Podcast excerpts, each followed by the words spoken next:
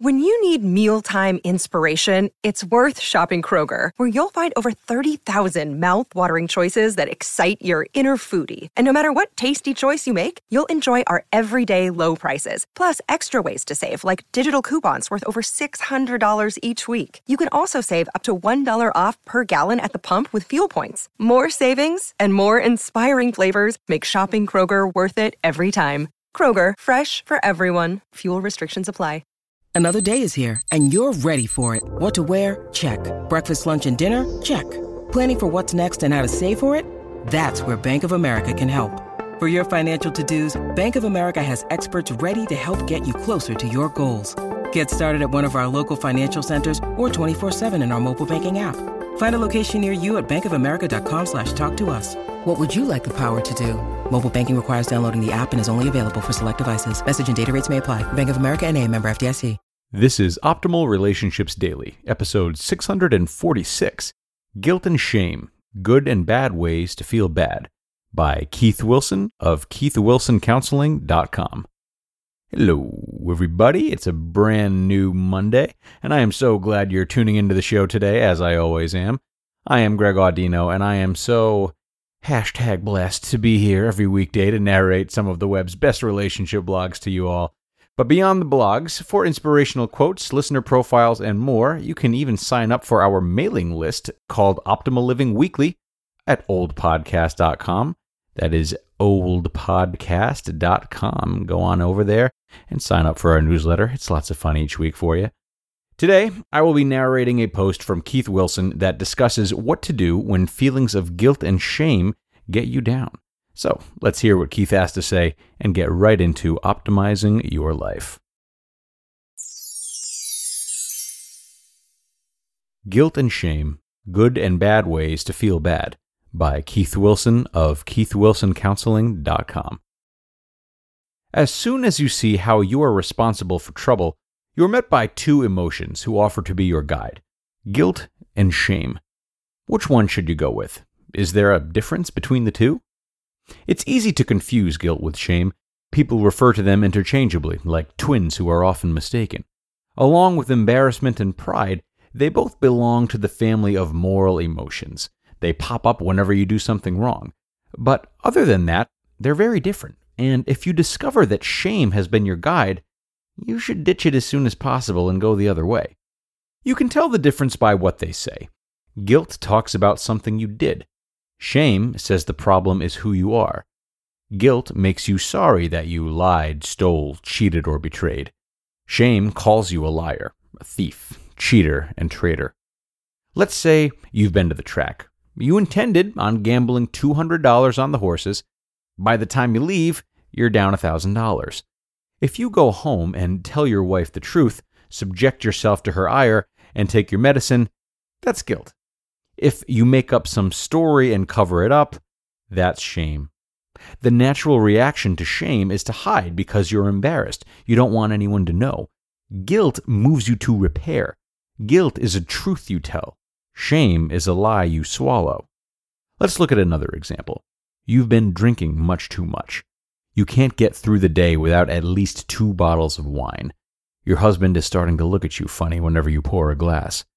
Guilt will help you admit you have a problem. Shame will cause you to deny. Guilt will propel you to get into counseling or at least into keeping the cork in. Shame will cause you to drink when he's not around. Remember, shame wants you to hide, so you'll hide your drinking. Guilt puts it all in the open so others can help. How about this?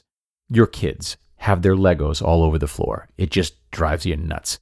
You ask them nicely to clean up, but they blow you off. You yell. Your wife comes by and tells you you're yelling. Guilt tells you she's trying to help. Shame starts a war. Shame makes you argue back, and the whole thing turns into a knockdown, drag out fight. Guilt says you can do better than you've done. Shame says you're a yeller, so you yell some more. Shame is a threat to yourself, so you defend yourself with everything you have. Guilt is open to suggestions. One more. You're due to visit your elderly mother in the nursing home. She's not much fun to be around. She repeats herself, goes on forever about her aches and pains. and is unconcerned with anything you're doing except to the degree she might brag about you. You hate being around her and hate yourself for feeling that way. If you listen to shame, you'll never visit. You'll make excuses to stay away. If guilt is your guide, you'll find a way to make it good. Guilt leads you to empathy and compassion. Shame pulls you away. Guilt identifies a problem and gives you a reason to change, so you'll do better next time. Shame prevents change. Guilt says you're better than that. Shame says, no, you aren't. Guilt is a surgical strike into the offending action. Shame is a carpet bomb. Guilt cuts out the tumor. Shame is like killing your cancer by killing yourself. Shame is such a powerful, toxic emotion that no one likes to feel it for long. You'll do anything to make it go away. There are four things people do.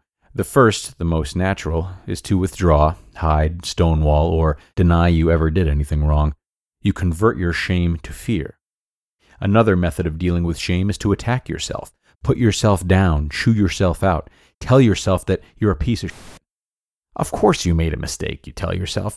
What do you expect from someone who is obviously defective? Voila, your shame is now self loathing. If that doesn't work, there's always avoidance. By this, I mean distracting yourself from the shame. Drugs and alcohol are good for this. So is wild, promiscuous shopping till you drop or hours of mind numbing TV. Where once there was shame, there is now addiction.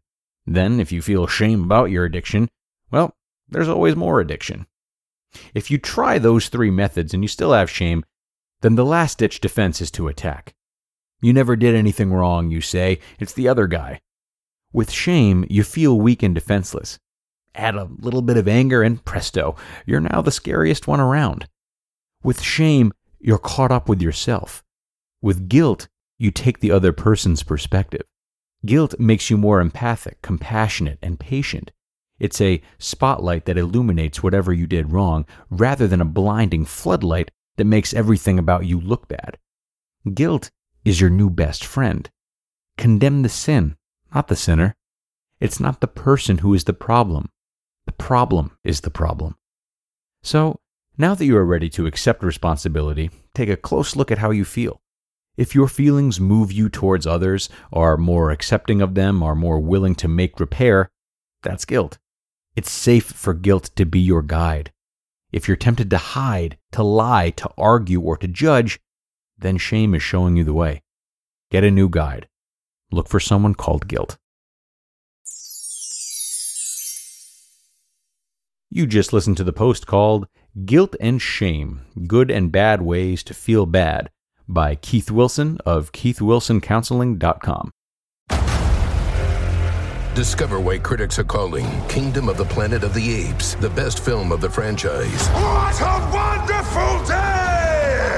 It's a jaw dropping spectacle that demands to be seen on the biggest screen possible. We need to go. Hang on. It is our time. Kingdom of the Planet of the Apes. Now playing only in theaters. Rated PG 13. Some material may be inappropriate for children under 13. And a big thanks again to Keith. Not only was his post like a mini therapy session in itself, but it's just so valuable to really understand all of our most complicated and troubling feelings at deep levels. They're all nuanced and not necessarily deserving of the reputations they have, as he illustrated today when describing shame. Also, the more we know the particulars about what we're suffering from, yes, the easier it is to recognize what advantages it comes with, but it also makes it easier to develop a path towards healing if necessary. So, we are going to wrap it up today, folks. Another Monday in the books. I hope you have a wonderful rest of the day. I thank you for coming in, and I will see you back here tomorrow with part one of a two part post where your optimal life awaits.